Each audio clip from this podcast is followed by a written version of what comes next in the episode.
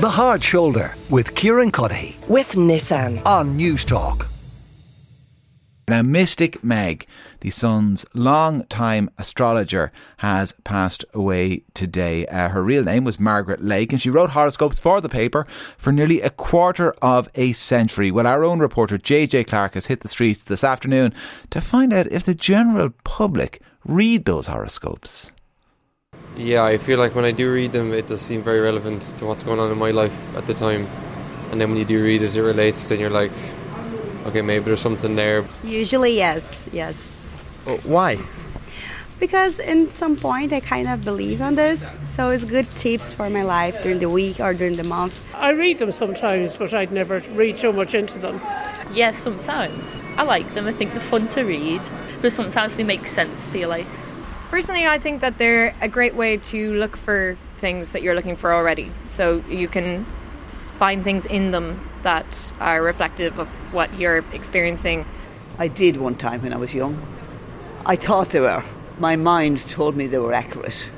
All right, uh, the views of some people on the streets. I speak to our own reporter, JJ Clark. Louise Cantillon, Today FM broadcaster, is with me now. Louise, am I right in thinking you're a big fan of horoscopes? Big fan now is a bit of a stretch, but I do. You do read them? I do read them Every Um, day? I do. I follow a page on Instagram called Moon Omens, and it gives you a little daily update. And I'm not going to lie, I enjoy when it pops up on my feed and getting my little up to date. Read your moon omen update from today then. Give me a flavour of This this. is gas because I mean now take from this what you want, but it's funny that you've asked me to come on the radio to talk to people today, right? So I'm a Leo, first of all. Love Suez. Anyone who's a Leo knows that they love to be a Leo. It's the best star sign. We're egotistical. We're all of these things. Natural born leaders. Love the sound of our own voice. It's all adding up. Okay, so this is what's in the stars for me today. This pl- the planetary alignment illuminates your communication zone today, which drives you to share your knowledge, wisdom, and worldview with the rest of the world. Just be careful not to be too preachy or pushy today, Leo. Sharing exciting ideas and enlightening, stimulating conversation are great ways to take advantage of this transit without going too far. So is is that a that's specifically for Leo that Yeah. one today? I can you read all yours. Capricorn. Hit me, hit me Here up. we go. Right. Today's energy could. Capricorn, oh, sorry, okay. Today's energy could lead you to spend too much time at home and neglect your professional responsibilities. Well, I was about five minutes late. Go on. it may be time to confront some emotional insecurities that are currently hindering your motivation. Once you do, you'll be ready to take on new challenges and move forward in your career. I know. Well, my senior producer was just telling me. He goes, "You know what? You really need to deal with your emotional insecurities. It's they're holding you back. They are holding you back." That's what he said. Well, do you know what? The thing is, like, I think sometimes with horoscopes, they can be a nice little. You know, if you, I believe in the law of attraction, and I do think that if you need like a positive something to hang on to in the day, a positive sign of some sort, and you take a nugget from a horoscope, how bad? I mean, I don't think that it's scientifically proof that anything is going to happen, but sometimes I think it can shape your day in a nice way. So, are they uh, horoscopes then? Because I don't read them at all. Like, are they always kind of Vague. positive? well, they're they're always vague. I take it. Are they? Of course. And I guess positive for the most part. Like sometimes you're never going to have a really terrible, awful one that will tell you there's Like, impending uh, don't doom. get out of bed today. It's going to be a disaster. Pack it all in. Yeah. Not really. But I mean, you might, you know, sometimes you might get a little warning to be more frugal with your money or to be more Okay. careful in love or whatever it might be. And do you know what? If you're looking for meaning, sometimes you can find it. And there's a little bit of fun in that. Would you not agree? Yeah, um, to a degree. I mean, I'd have deeper questions about somebody who who's looking for meaning and finds finds it in a horoscope.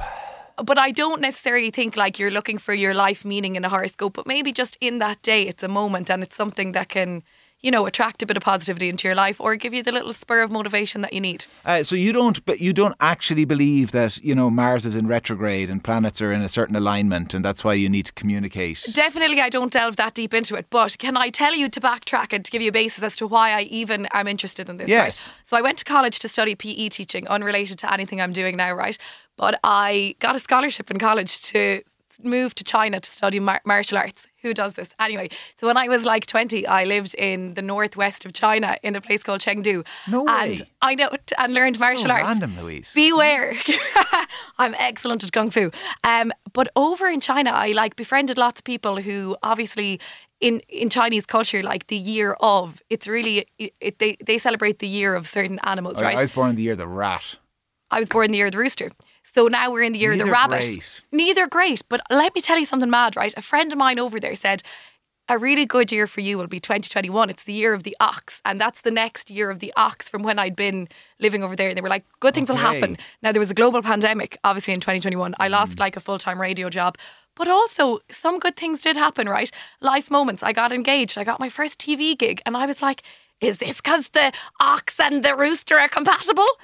And maybe I sound crazy now, but No, you do. No, you, there's no maybe about it. You, you, you actually do sound crazy. so that was it. Um, like it does it not just predispose you then to focus on the positive? So, so bad things happen, eh, good things happen to people, and bad things happen to people, kind of in equal balance most of the time. And because someone had told you that good things will happen in the year of the ox, and you focus on the good things, you think, oh my god, Yeah. look at it, it's coming through. I agree, but it's like this idea with anxiety. I heard, uh, I heard, a, I heard, it wasn't a doctor. I don't know who I heard speaking recently about anxiety and the idea of getting butterflies in your belly. Some people will interpret them as a negative thing and think, I'm so anxious, I'm so nervous, and therefore the outcome of whatever they're doing may be negative. The person who views the butterflies as like, oh my god, this is really exciting. It's like I'm at the top of a roller coaster Oh, getting ready to go down.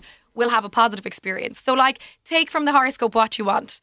And Uh, sorry, can I just go back in time a little bit?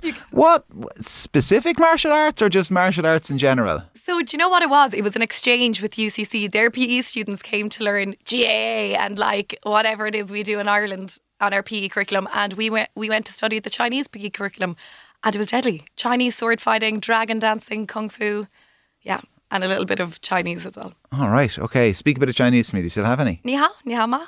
All right, okay. Um, uh, Louise, how do I say thank you? Xia xia. No, that could be that could be Thai. I think it's xia xia. okay. Xia xia. Apologies to all, uh, either the Chinese or the Thai populations uh, listening to this.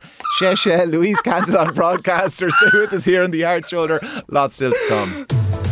The Hard Shoulder with Kieran Cuddihy. With Nissan. Weekdays from 4 on News Talk.